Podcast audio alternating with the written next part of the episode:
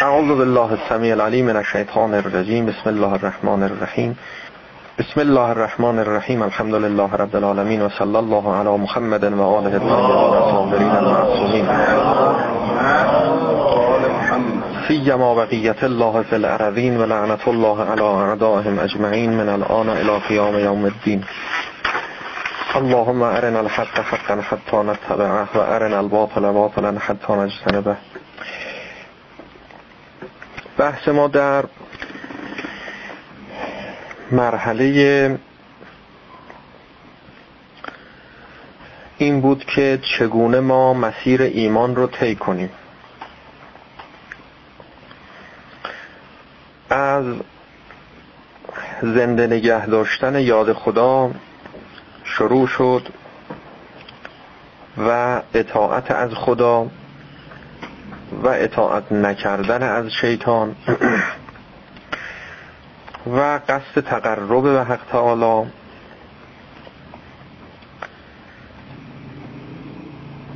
و نیاز به مربی و امام و توسل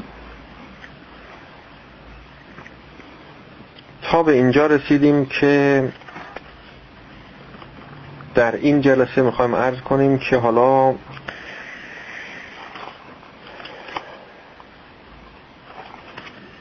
اطاعت در مقابل مخالفته. همون گونه که ما باید مطیع خدا باشیم تا یاد خدا در دلهای ما زنده نگاه داشته بشه و به ایمان ما اضافه بشه، در مقابلش باید که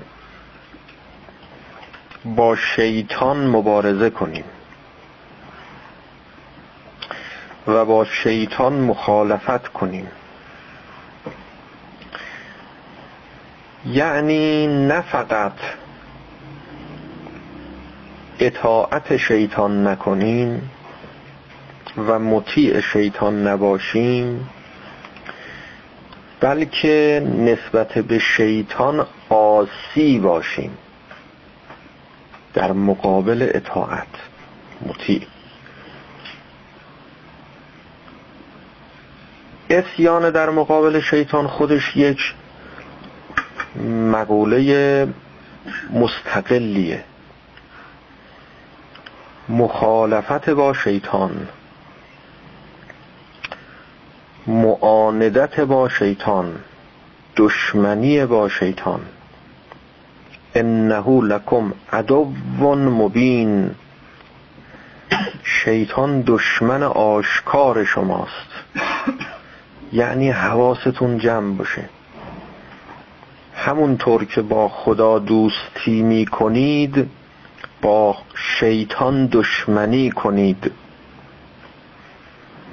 همونطور که تولی دارید، تبری هم داشته باشید. فلذا تولی و تبری این دوتا از واجبات شمرده شده.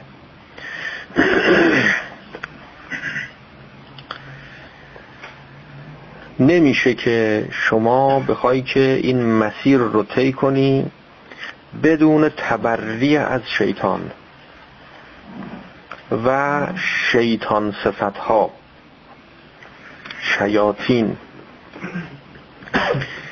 در ابتدا شیطان شناسی لازمه که ما بفهمیم شیطان کیه، چه میکنه و کجاها چه دستوراتی صادر میکنه و این دستوری که الان صادر شده دستور شیطانه یا نه دستور رحمانه، دستور خداست. این خیلی مهمه. یکی از مواردی که ما باید ضرورت و اهمیت نیاز به مربی و راهنما و امام رو اثبات کنیم همینجاست. شیطان شناسی کار هر کسی نیست. نه کار هر کسی نیست، کار هیچ کس نیست.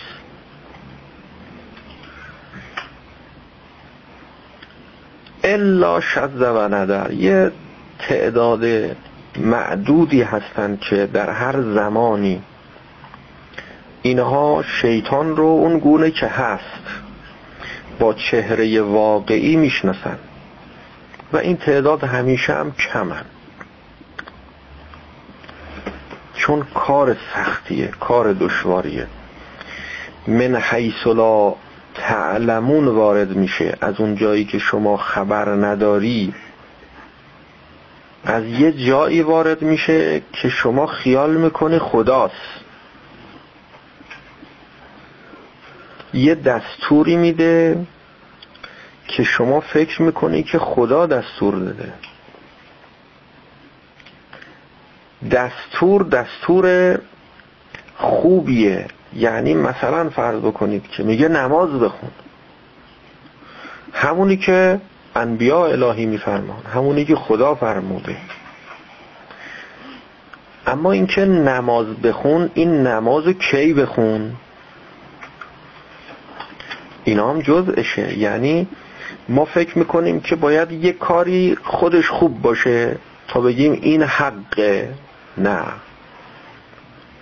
حق اونیست که همه چیش خوب باشه، همه جاش خوب باشه، توش بدی نداشته باشه. اگر از شما سوال کنن که نماز خوندن خوبه یا بده، خیلی رک و صریح شما میگی خوبه، در حالی که اشتباه میکنی. باید بپرسی که کی بخونه، برای کی بخونه، کی بخونه، کجا بخونه، چه جور بخونه، به دستور کی بخونه، در چه شرایط و وضعیتی باشه و بخونه. ببینید چقدر قید شد. هر کدوم اینا موجب میشه که اگه رعایت نشه این نماز دیگه خوب نباشه. نماز باطل هم داریم ما، نمازه ها اما باطله، نمازه ها اما فاسده، نماز حرام داریم که نباید خوند در یه ایامی از ماه که خانم ها عذری پیدا میکنن که نباید بخونن، یعنی حرامه، معصیت کردن اگر نماز بخونن. پس ببینید همین نماز خیلی واضحه، روشنه که دیگه خوبه و این همه هم سفارش شده در اسلام بهش. اول ما قبلت، اول چیزی که اصلا قبول میشه، بعد میان سراغ کارهای دیگه. اول نمازه، اینم نمازه چه در چه وضعیت. حالا تا ببینیم نماز اونجا صلات به چه معناست، حالا اون بماند.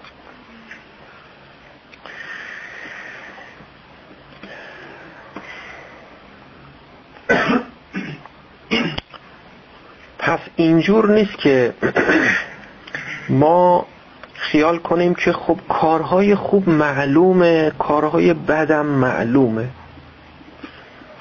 این ساده انگاریه، خیلی سادگی باید داشته باشیم ما، و شیطان از همین سادگی های ما استفاده میکنه، از همین سادگی ها استفاده میکنه و ضربه میزنه که ما خیال میکنیم چه کارهایی فکر میکنیم خوبه، میریم این کارها رو انجام میدیم و با نیت خیر ضربه میزنیم به دین، ضربه میزنیم به اسلام. این که عرض کردیم که تا اسلام شناس نشوید نمیتوانید به اسلام خدمت کنید، همینه. یعنی نتونی دست شیطان رو بخونی، نتونی حق و باطل رو از هم تفکیک کنی و جدا کنی. ما مأموریت داریم به مبارزه با شیطان، کسی که شیطان رو نمیشناسه چجوری میخواد مبارزه کنه؟ نکند که ما مبارزه هایی که تا الان کردیم مبارزه با خدا بوده، مبارزه با اولیاء خدا بوده، به اسم مبارزه با شیطان. حالا من یه مثال شیطان ظاهری رو برای شما بگم که نقل کردن که اینی که اسمشو میذاریم شیطان بزرگ، به شما عرض کنم که در یکی از کشورهایی که میخواسته اونجا رو تحت سیطره خودش در بیاره و استعمار خودش کنه و بهره ببره و ظلم کنه، ستم کنه، زور بگه، یه عده ای رو اجیر کرده بوده، به اینها پول داده بوده که برید و شعار بدید و مرگی بر من بگید. معیارهای وارونه است. با معیارهای وارونه ما چیکار میخوایم کنیم اگر امام نداشته باشیم، اگر مقتدا نداشته باشیم، اگر مربی نباشه که دست شیطان رو بخونه و ما رو بیدار کنه که حواست جمع باشه. این خواسته شیطانه. حضرت ابراهیم علیه السلام بود که فهمید که شیطان اومد بهش گفتش که بگو لا اله الا الله. حضرت فرمود که من نمیگم. گفت که چرا نمیگی؟ لا اله الا الله که لفظ خوبیه، معنای خوبی هم داره، خیلی خوبه، چرا نمیگیم؟ اگر کافر شدی. اگر ما بودیم زود احساساتمون تحریک میشد، احساسات دینیمون. راست میگه، مگه کافر شدی که نمیگی لا اله الا الله؟ حضرت فرمود که نه، من میگم لا اله الا الله، ولی یه وقتی بگم که تو نگفته باشی بگو، چون تو میگی بگو یه حسابی تو کارت، یه مکری داری، یه کلکی داری. نمیگم. اینو میگن لجبازی با شیطان.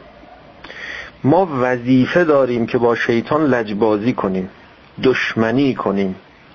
انه لکم عدو مبین. حالا شیطان گاهی متجسم میشه در بیرون، در قالب یک انسان، در قالب یک حکومت، در قالب یک به شما کنم فرد، مرد، زن، کوچک، بزرگ. گاهی شیطان شیطانیست که از درون وسوسه میکنه، گاهی از بیرون دستور میده، گاهی از درون دستور میده. اگر مربی نباشه، اگر کارشناس نباشه، شیطان شناس نداشته باشیم که دست ما رو در این مواقع بگیره و به داد ما برسه، یقین داشته باشید که در ضلالت و گمراهی قرار میگیریم و به هلاکت میرسیم. یقین کنید. امام زین العابدین علیه السلام فرمود برای اینکه یقین کنید شما قسم خورد والله هلک من لیس له حکیم یرشد. به خدا قسم هلاک شد اون کسی که حکیمی که او را ارشاد کنه نداشت.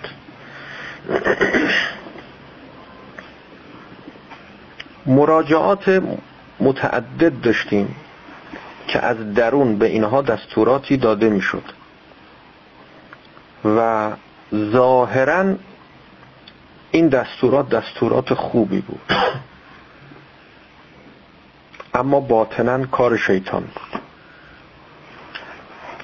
اون کسانی که اعتماد داشتن، قبول داشتن، یعنی گشته بودن کسی که بتونن بهش اعتماد کنن که شیطان رو میشناسه و دستورات و فرامین شیطان رو هم میدونه چیه، اعتماد میکردن. وقتی میگفتیم این کارو کن، این کارو نکن، اینجوری عمل کن، نجات پیدا کردن. راحت شدن، خلاص شدن. اونایی که نه اعتماد نداشتن، یعنی نگشته بودن، اول کاری که ما باید انجام بدیم اینه بگردیم یه کسی که شیطان رو خوب میشناسه، خدا رو خوب میشناسه، میتونه بین دستورات شیطان با دستورات خدا فرق بگذاره و اینها رو از هم تمیز بده و از این تعبیر میکنیم به فرقان، فرق بگذاره بین حق و باطل، خوب و بد رو واقعی و الا خوب و بدی که ظاهرا خوب و بدی که اگه از همه گفتم شما بپرسن خب کارهای خوب چیه، شما شروع میکنی نماز، روزه، راستگویی، نمیدونم همینجوری شروع میکنی دیگه. اگه به این راحتیه قرآن میفرماد ان تتقوا الله یجعل لكم فرقانا، اگر تقوا پیشه کنید خدا به شما فرقان میدهد. اینایی که شما میشماری که 1، 2، 3 میگیم خب کارهای بد چیه شروع میکنی، فرض کنید دروغگویی، غیبت کردن، همینجور 1، 2، 3 شروع میکنی میای جلو. اینا هم کارهای بد، اینا تقوا نمیخواد که، لامذهب هم که باشه، بیدین هم که باشه، که اینا رو بیان میکنه، که اینا رو که میفهمه، که اینا رو که بلده. کی گفته غیبت کردن بده؟ خیلی حرفای خطرناک وجود داره. کسی که نتونه اعتماد بکنه و نداشته باشه یک امامی که امام معصومه، اینجا ضرورت عصمت برای امام معلوم میشه که چرا باید امامان ما معصوم باشن. در هر زمانی وجود امام معصوم لازمه. ما چجوری اعتماد بکنیم؟ امام حسین علیه السلام حج کار خوبیه، اما نیمه راه حج قبل از اینکه اعمال رو انجام بده حضرت خارج میشه از مکه. خیلی عجیب. خب معیار وارونه است، بالاخره حج اینجا بودن در این مکان و انجام این اعمال واجبه یا نه خارج شدن واجبه؟ خب خیلی ها موندن که اعمال حج رو انجام بدن. بعضی هم که به امام حسین علیه السلام اعتماد داشتن حرکت کردن، با حضرت اومدن، ول کردن حجو. اگر من و شما بودیم اونجا چی کار میکردیم؟ بعد از پیدا کردن امام خب بله همراه امام می آمدیم، اما چقدر کار کردیم و پیدا کنیم؟ چقدر سفارش شده به شناختن امام زمان؟ امام تو بشناس، امام زمان تو بشناس یعنی چی؟ یعنی اسمشو مثلا بدون. در زمان غیبت که ارتباط مستقیم و حضوری که برقرار نمیشه، یعنی دستوراتشو بدون، بفهم که این دستور، این عمل کرد، این به شمار کنم برنامه، این برنامه امام زمان علیه السلام یا برنامه شیطانه به ادعای امام زمان، به ادعای نائب امام زمان داره برای شما برنامه تعیین میکنه و تکلیف درست میکنه. خیلی کار مهمیه، خیلی از کارهایی که خیلی از اولیاء خدا انجام میدادن از نظر خیلی از ماها زیر سوال، اشکال میکنیم چه کاری بود کردن. و معمولا و نوعا اولیاء خدا در زمانهای خودشون اینها مورد اقبال و توجه نوع مردم و عامه مردم نبودند، مهجور و کنار و اصلا همیشه اینا اسرار داشتن. اسرار بوده یعنی چی؟ یعنی مردم نامحرم بودن، ولی خدا بوده اما کارهایی که میکرده حرفایی که میزده، برنامه‌هایی که داشته، از دید نوع مردم اینا خلاف شرع بوده، خلاف دین بوده، خلاف اسلام بوده. خلاف کدوم اسلام؟ اسلام ظاهری که شما میشناسیم و ظاهرا میدونیم، همینی که مثال زدم.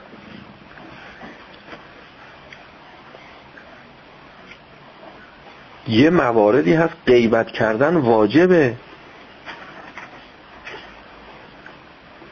میدونی شما کجا هست، حالا کلیاتشو میدونی، اینا رو چیزای شنیدی، فقط موارد و مصادیقش هم میدونی که کجاها. یه جاهایی تهمت زدن واجبه، همین تهمتی که میگیم بده، موارد و مصادیقش هم میدونی، قدرت تشخیص اینو داری، الان اینجا باید تهمت زد، میدونی چقدر خطرناکه اگه ندونی و اشتباه کنی. اینجا باید غیبت کرد، میدونی چقدر خطرناکه که اگر اشتباه کنی، یعنی بین جهنم و بهشت، کوچکترین اشتباهی کنی رفتی تو جهنم، خیلی خطرناکه. در مورد قاضی همینجور گفتن، بین جهنم و بهشت، کار حساسیه. تو امور دنیا کارهای حساس زیاد داریم، دو تا شسیه، این شسی رو بزنه هلیکوپتر هواپیما سقوط میکنه، اون یکی شسی رو بزنه نجات پیدا میکنه. مگه هر کسی میتونه خلبانی کنه؟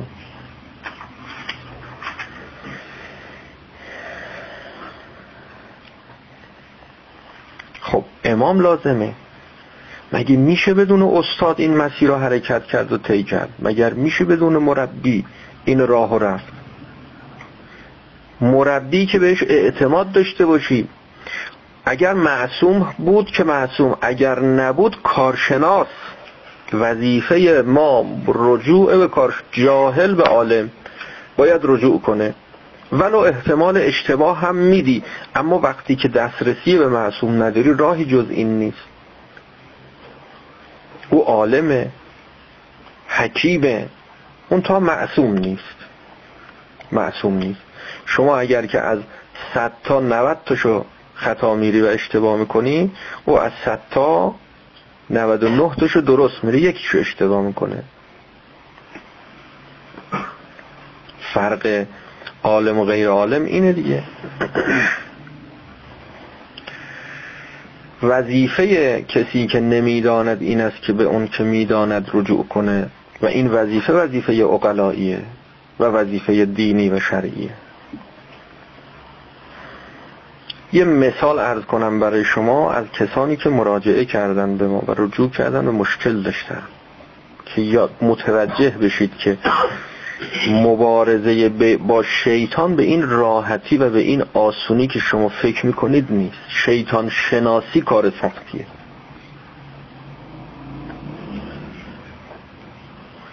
که میگفت که مدتی است شیطان منو وسوسه میکنه، میاد تو ذهن من و به اولیاء خدا دشنام میده، هی بد میگه، هی بیرا میگه، ذهن منو مشغول کرده.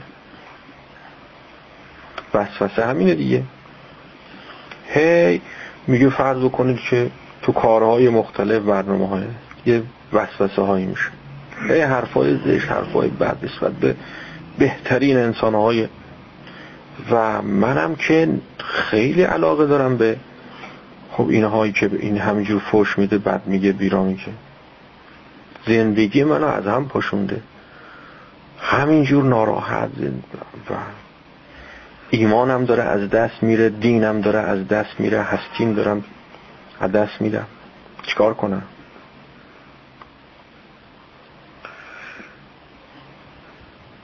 یه مورد دو مورد هم نبوده ها، موارد متعدد. خب ظاهرا چی باید بگیم؟ ظاهرا باید بگیم که کاری که میکنه این نیست که مثلا لعن کن شیطان رو، لعنت کن 10 دفعه 20 دفعه 100 دفعه، هی لعن کن، هی لعن کن، لعن کن تا نجات پیدا بکن.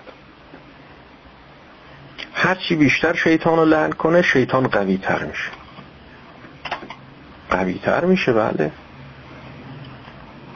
حالا میگیم نمیخواد، مربی نمیخواد، کارشناس نمیخواد، خب بگو نمیخواد، برو تا دلت میخواد لعن کن، تا پدرتو در میاره شیطان، بیچارت کن. میگه آقا شیطان رو لعنت کردن مگه بده؟ نه، خیلی هم خوبه. گفتم چیکار کن؟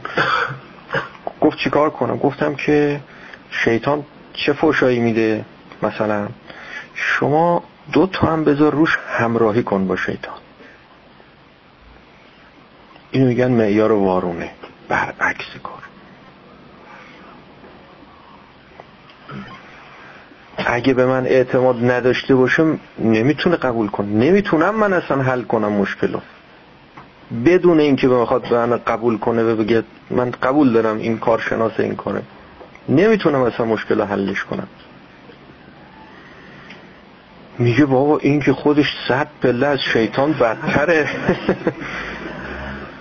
این خودش پدر جد شیطان، ما اومدیم پیش این که ما رو از شر شیطان نجات بده. این میگه 2 تا هم بذار روش همراهی کن با شیطان، به اولیاء خدا فحش بده. ما میگیم تو ذهنمون شیطان میاد فحش میده، به هم ریختیم، ناراحت شدیم. این میگه خودت فحش بده دیگه، اصلا کافر مطلق میشیم، قتل ما واجب میشه.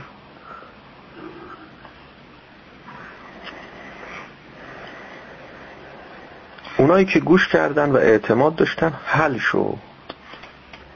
چرا؟ چون شیطان از حساسیت شما نسبت به اولیاء خدا سوء استفاده میکنه، میبینه و میفهمه که شما خیلی دوست داری، خیلی علاقه داری، برای اینکه شما رو اذیت کنه، برای اینکه شما رو رنج بده، برای اینکه شما رو زجر بده، از نقطه ضعف شما میخواد استفاده کنه. یه نقطه ضعف که اینجا براش درست کردی، اون میخواد همینجا استفاده کنه و شما ضربه بزنه. کار شیطان اینه،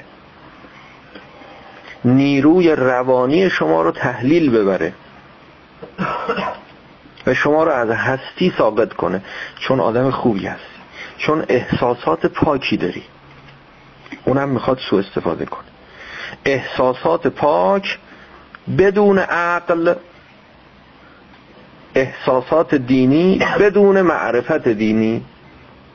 اینجا شیطان جای پای شیطانه، میاد اینقدر اذیت میکنه تا از اصل، به شما عرض کنم که علاقه و محبت به اولیاء خدا، دست بکشی ول کنی، یعنی از دین خارجت کنه، واقعی خارجت کنه. یک کسی طلبکار بود از یک کسی، اومد در خونه در زد، از پنجره اومد سرش دلا کرد، گفت چیه؟ گفت پول ما رو نمیدی؟ گفت نه نمیدم. گفت عل میکنم بل میکنم، خشتکتو در میارم. گفت وایسا، اومد پایین، خودش خشتکشو کشید پایین. گفت خب حالا دیگه چیکار میکنی؟ یه خود فکر کرد که دیگه چیکار کنه دیگه. گفتش خب کی میتونی پول ما رو بدی؟ گفت من که قبلا بهت گفتم ندارم، تاریخ فلان، چشم، جور شد میدم. خشتگیش کشید بالا.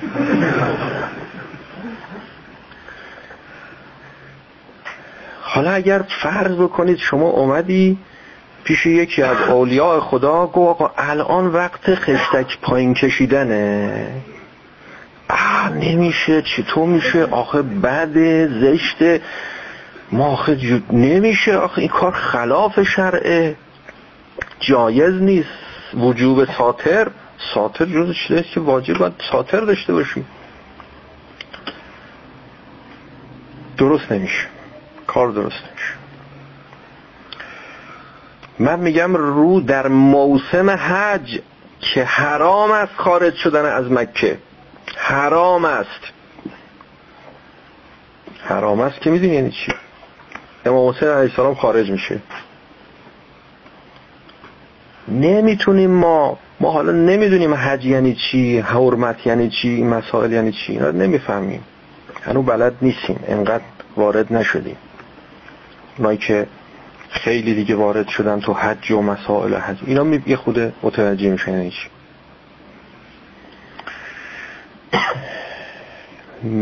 تا شما با معیارهای وارونه آشنا نباشی و دستورالعملهای وارونه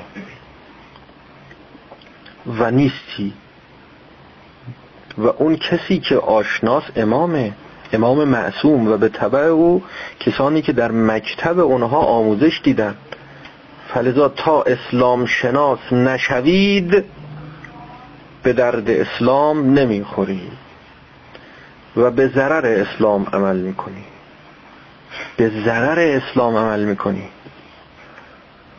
چرا؟ چون نمیدونی، چون خوبی ها رو از بدی ها تشخیص نمیدی، خدا و شیطان رو از هم تفکیک نمیکنی، چون اون فهم الهی و دینی رو نداری. فهم الهی و دینی یعنی فهم واقعی، همه اون چرا که هست رو همه رو با هم ببینی، جامع نگر باشی، اسلام شناس باشی. اسلام یک بعد نداره، دو بعد نداره، ابعاد مختلف داره. همه ابعاد وجودی یک انسان رو بشناسی، بعد دستورالعمل صادر کنی. مگه انسان از پیش خودش و سر خود میتونه با این معارف آشنا بشه؟ همینجوری بنشینه خونه فکر کنه خودش همه اینا رو بهش برسه؟ محال، ممکنه. تا مربی نباشه، تا آموزش نباشه، تا تعبد نسبت به ائمه معصومین صلوات الله اجمعین نباشه که اینها از وحی به ما خبر بدن، از بالا که مسلط بر ما و ابعاد وجودی ما هستن، از بالا به ما بگن تو کی هستی، چه باید بکنی.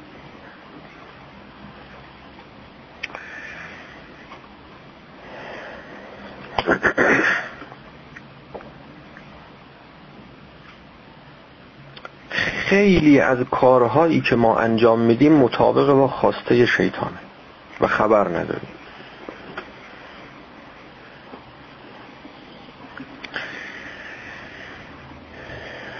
گاهی 40 سال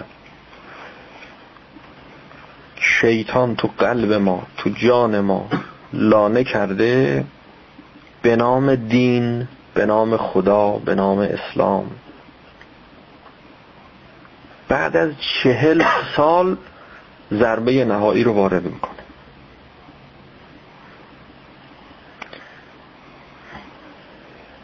خیلی از متدینین هستن که یه برنامه ها و یک تقییدات مقدس معابانه ای دارن. مثلا فرض بکنید که برنامه دارن که نماز شبشون ترک نشه، مقیدن که نماز اول وقتشون ترک نشه، با اینکه مستحبه ها، اینها اینا واجب نیست، مقیدن. میدونید یعنی چی؟ یعنی به هر قیمتی شده این باید نمازشو اول وقت بخونه.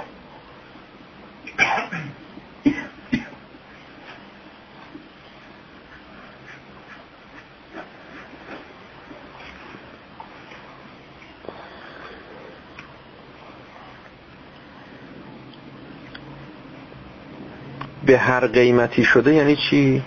یعنی کار واجبتر پیش اومده، میگه نه من مقیدم، برنامه دارم، من اگر بخوام تخلف کنم از اون برنامه، یه نماز من از اول وقت عقب بیافته، به قدری براش گرون تموم میشه، براش سنگینه، میگه نمیتونم، نمیشه. این شیطانه. داریم یه مثال هایی میزنیم تا یواش یواش شما با روش های شیطان آشنا شد، خورده که چی کار میکنه، چه بلایی سر انسان در میاره.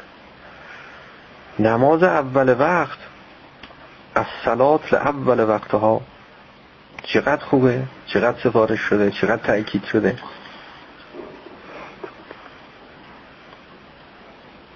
مقید بودنش چقدر خوبه، آدم مقید باشه به نماز اول وقت.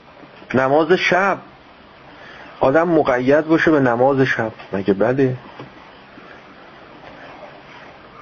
غافل از این که انگیزه و نیت این از این که مقیده چیه؟ نیست که میخواد رکورد بشکنه. دین نیست، خدا نیست، اسلام نیست، یه مسابقه ایست، میخواد رکورد بشکنه، میخواد بعد 10 سال، 20 سال، 30 سال، 40 سال بگه میدونید من کیم؟ من اونی هستم که 40 سال، 50 سال نماز شبم ترک نشده، تموم شد. نه تموم نه، حالا تموم نشد، از اولش تموم بود. یعنی گاهی تعبیر میکنه، میگیم بعد 50 سال همه رو ضایع کرد. نه، از اولش ضایع بود. متوجه نه، حالا معلوم شد، همه رو ضایع کرد. روزه میگیره، روزه نمیگیره که روزه گیره، خدا فرموده، دستور خدا، مستحب. روزه میگیره که بعد از مدت ها میگه من سال به 12 ما غیر روزهای حرام روزم. میخواد یه رکوردی بشکنه که هیچ کس نشکسته. دیگه میخواد بگه فلانی 40 سال بود، مال من شد 50 سال. حالا باید چیکار کرد؟ در روایت داریم خدای متعال اون بندگانی رو که دوست داره، اون بندگانی رو که دوستشون داره، و اینها خودشون نمیفهمن دارن چی کار میکنن. یه کاری میکنه نماز صبحشون قضا بشه، خوابشون بره. خدا که گفته نماز صبح بخون، حواست باشه، خوابت نره، همش وارونه است دیگه، تمامش وارونه دیگه شده است. خدا خودش یه کاری میکنه، روایت داریم که این خوابش بره، این بنده خودش رو یه کاری میکنه نمازش قضا بشه، وقتی از خواب پا میشه بزنه رو دستش، ای داده بیداد، من نماز صبحمون قضا شد.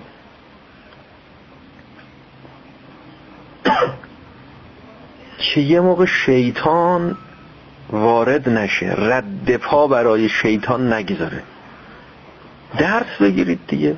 خب این درس همش برای ما، یاد بگیرید رد پا واسه شیطان نگذارید، جا درست نکنید که شیطان بیاد اونجا وایسه تو قلبتون. یه کاری نکنید که چقدر کسانی هستن که ریاضت ها میکشن، سختی ها میکشن، عبادت ها میکنن، نماز ها میخونن، روزه ها میکنن. نتیجه چی میشه؟ یه روزی میاد از مردم طلبکار میشن. چقدر علما هستن که زحمت ها میکشن در حوزه های علمی، درس ها میخونن. نخونید، درس نخونید. طلبه هستی،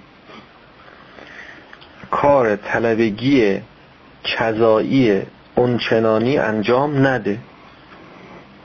به اندازه‌ای که قصد قربتت میاد درس بخون. چقدر قصد قربتت میاد؟ هر چقدر قصد قربتت نمیاد درس نخون، بگی بخواب. میگه خب این طلبه دیگه به چه درد میخوره؟ میگم اگر این طلبه به درد نمیخوره ضررم نداره، این طلبه دیگه ضرر نداره، لااقل دینشو حفظ کرده، آخرتشو حفظ کرده، جاش تو بهشت. اما اون طلبه که با انگیزه های غیر الهی درس میخونه، کی گفته درس خوندن مطلوبیت ذاتی داره؟ این چه وضع حوزه های علمیه ماست که به هر قیمتی که شده میگن طلبه باید درس بخونه؟ غلطه. حرف سنگینه ها، حرف سنگینه. درس خوندن غلطه، طلبگی کردن غلطه. پس چرا این درس ها رو گفتن بخونی؟ پس چه؟ نمیدونیم با چه بیانی باید بگیم که ما مخالف با طلبگی نیستیم، مخالف با درس نیستیم، ما مخالف با عالمیم که فاسد میشه، درس میخونه، ملا میشه، مجتهد میشه، بعد که مجتهد شد چون نیتش الهی نبوده حالا شروع میکنه به ضربه زدن. چو دزدی با چراغ آید گزیده تر برد کالا. حالا دیگه چراغ دستشه دیگه، یه اهرم قدرت به دست آورده، حالا دیگه مرجع تقلید شده. اما با چه نیتی؟ این میخواست رکورد همه مراجع رو بشکنه.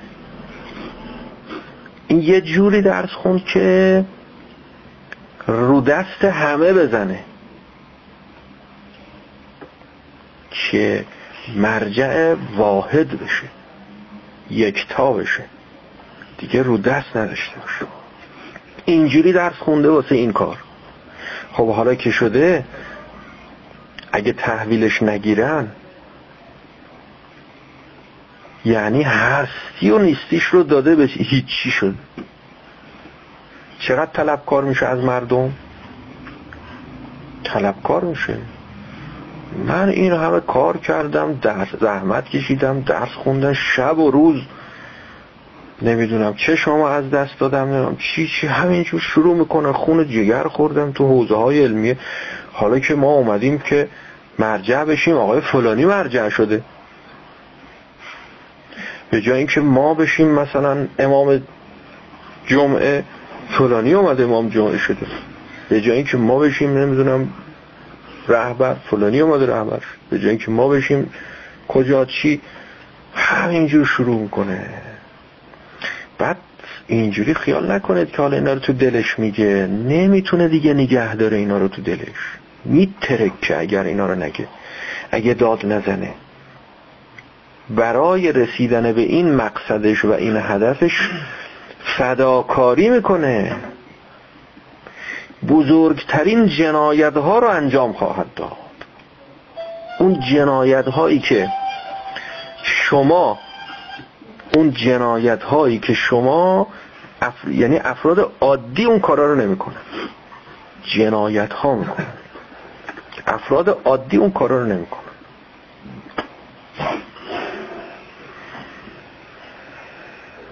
چرا اینجور حوزه های علمیه رو چرا ما وادار میکنیم طلبه ها رو درس بخونن؟ غلطه. نمیخوایم ملای زوری، نمیخوایم مجتهد زوری، نمیخوایم. چرا میگیم اگه درس نخونی شهریت رو قطع میکنیم؟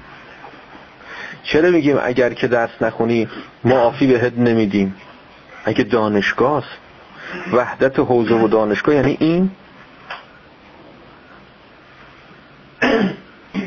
چرا انگیزه های غیر الهی رو داخل میکنیم؟ چرا میگیم مدرک میدیم؟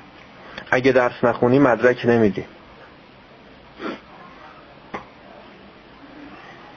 دانشگاه حساب جدایی داره، بران هر چی میخواد بخونه بخونه. خودش حسابش فرق میکنه. دروس حوزوی، دروس دینی،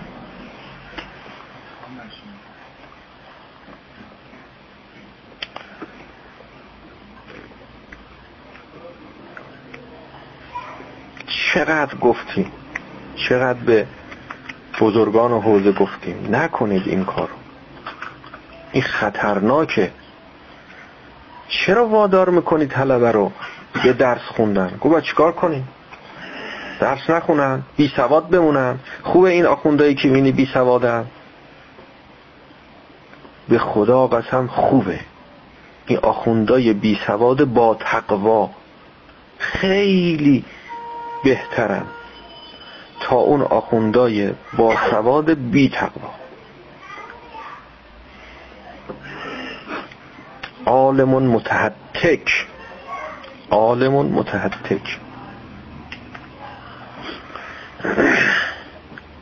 اینها جاهلون متنسک نیستن،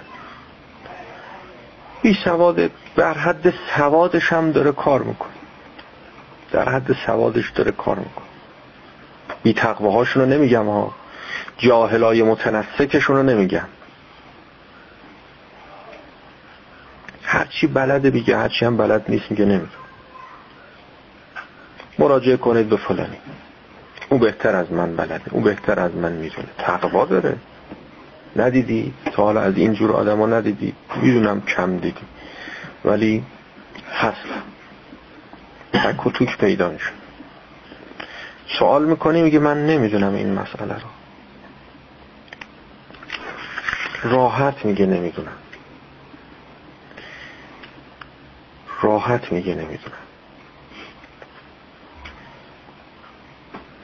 نمیگه مثل شیر نمیدونم،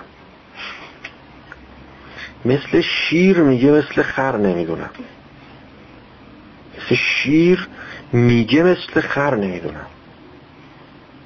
نمیگه مثل شیر نمیدونم که اول آخرش خودشو باز شیر میکنه، نمیخواد پایین بیاد، نمیخواد تواضع کنه، نمیخواد خودشو کوچیک کنه، نمیخواد دست از منیت خودش برداره.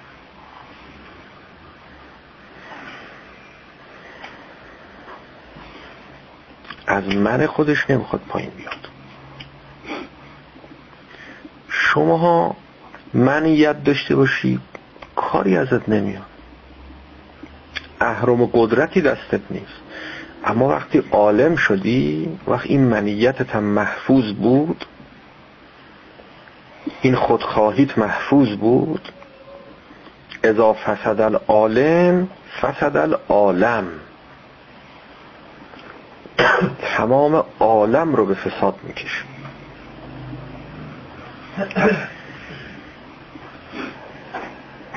حوزه های علمیه نباید بگن ما عالم میخوایم به هر قیمتی که شده، هرش. ما عالم نمیخوایم به هر قیمتی که شده، ما آدم میخوایم به هر قیمتی که شده، ولو به قیمت عالم نشدنش.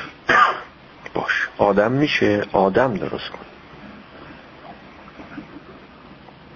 حوزه های علمیه ما باید عالم آدم درست کنه، نه عالم میخواد آدم باشه میخواد نباشه.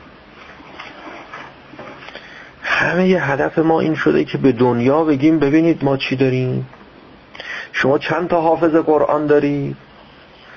مثلا 1000 تا، مال ما 10,000 تاست. دیدی زدیم رو دست شما، پس شما از ما عقبید. شما چند تا عالم دارید؟ 10 تا. ما 20 تا عالم درست کردیم. دیدی ما زدیم رو دست شما، میخوایم رکورد بشکنیم. هدایت چی شد پس؟ تربیت چی شد؟ حوزه علمیه ما میدونی چند تا طلبه داره؟ مال شما چند تا طلبه داره؟ انقدر. مال ما بیشتره. طلبه های شما با سوادترن یا طلبه های ما؟ طلبه های شما چی خوندن؟ اینو آلما و اینه اونو هم خون بیشتر از شما خوندم. به طلبه های ما، شما منطقتون اصلا منطق حاشیه ملا عبدالله میخونم، مال ما منطق شمسیه هم میخونم، اساس الاقتباس هم خوندن، منطق منظومه هم خوندن، شوارق هم میخونن، چیچی هم میخونن، چیچی هم به همینجور. به طلبه های ما رو دست طلبه های شما. این جامعه درست شدنی با این وضعیت که حوزه های علمیه ما دارن نیست، اصلا نباید ما بریم بین مردم تبدیل کنیم، باید از حوزه ها شروع کرد، از حوزه ها باید شروع کرد. مردم که خوبن، که مردم تابعن، حرف گوش کنن، عواطف، احساسات و ارق دینی دارن. ما نباید عالمی که از این سوء استفاده کنه تربیت کنیم. حوزه های علمیه نباید علمایی که فاسد باشن و از این احساسات پاک دینی مردم سوء استفاده کنن تربیت کنن. باید از حوزه های علمیه شروع کرد.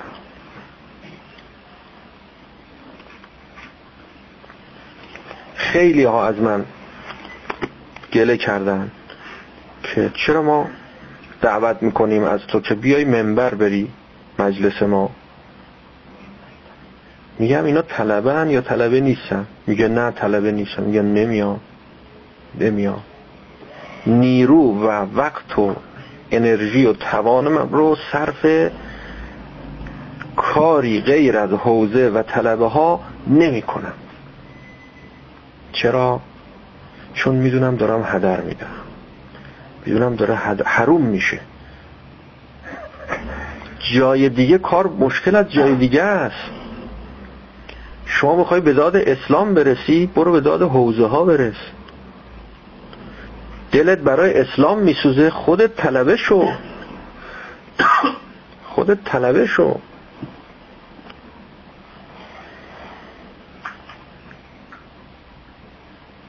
اگر میخوای واقعا اسلامو یاری کنی، طلبه واقعی شو که کم داریم.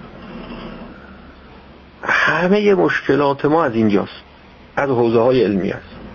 هرچی مشکل داریم، انشالله که نداریم، به حمدالله همه کارها خوبه و مشکلی هم نیست و مسائل فرهنگی جامعه حله و مسائل اخلاقی نیست و مشکلات و معضلات دینی هم نداریم و مردم هم همشون پاک و خوب و بی عیب و بی نقص و با معرفت و کامل و جامع و.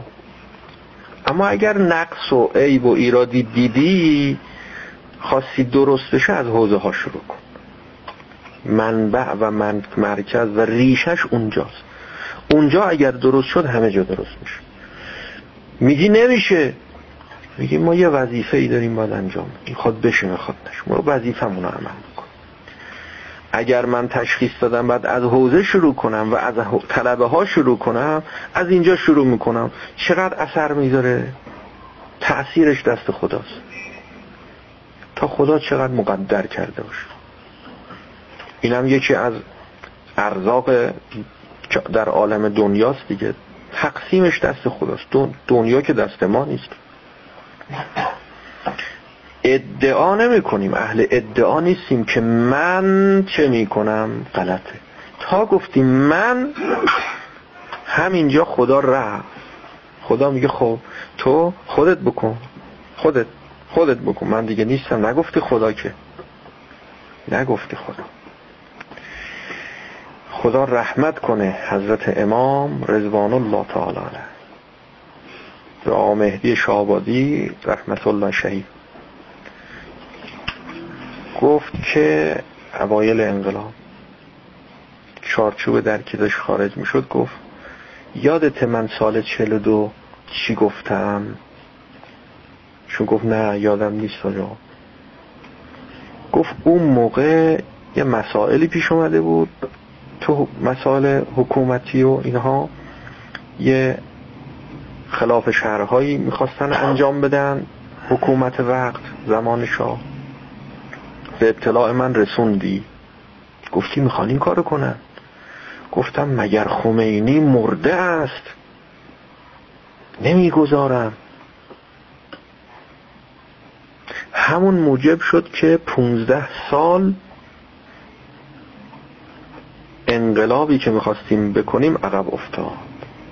حالا تا حالا همون یک من مگر خمینی مرده است، خودش گفت، امام خودش بود. ببین حالا چقدر حواسش جمع بود که چی میگذره در درون یک انسان و انگیزه انسان چقدر باید خالص باشه.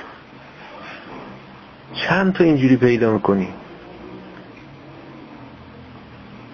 مگر خمینی مرده است، به داد اسلام میرسم. من میرسم؟ من کیم که به داد اسلام برسم؟ نمیدونم چرا سخنرانی های امامو همشو پخش نمیکنن.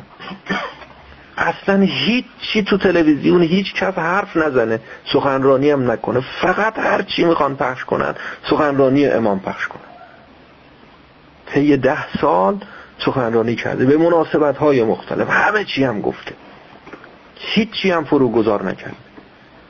تا 1000 سال دیگه هم هر چی پخش کنن بازم جا داره، مطلب داره، محتوا داره. همشون گفت خدا کرده، من کیم؟ منی در کار نیست، خدا کرده. این آخر خطه ها، یادتون نره، این آخر خطه. حالا ایناشو میگفته امام. حالا چقدر خودش رسیده بود واقعا؟ اینقدر رسیده بود که لااقل تو مقام هر وجه و گفتنش دیگه حواسش جمع بود.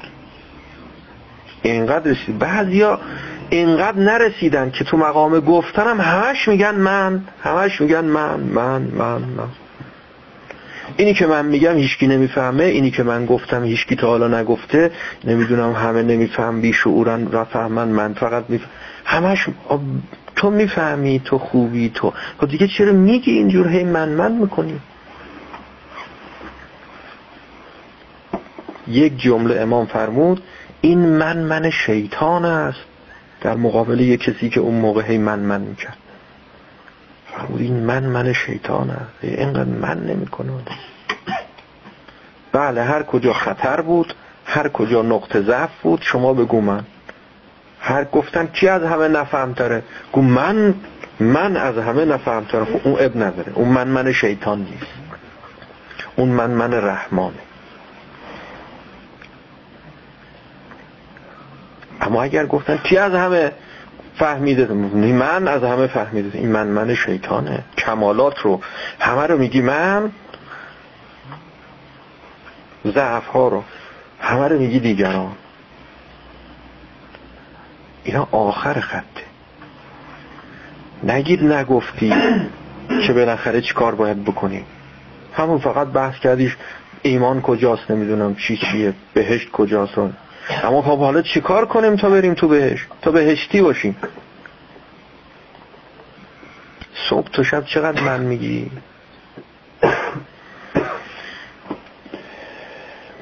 نمیگی من، اما سرتاپای وجودت داره میگه من، همه یه هیکلت داره میگه من، نگاهت میگه من، نمیدونم قدم برداشتنت میگه من، راه رفتنت میگه من، نشستنت میگه من. همش با تکبر و با نخوت و با یه دید دیگه نگاه کردن به مردم و برای خودت حریم قائل شدن. و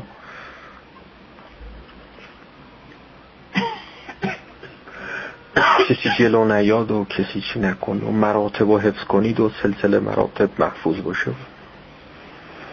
همه وجودت میگه من.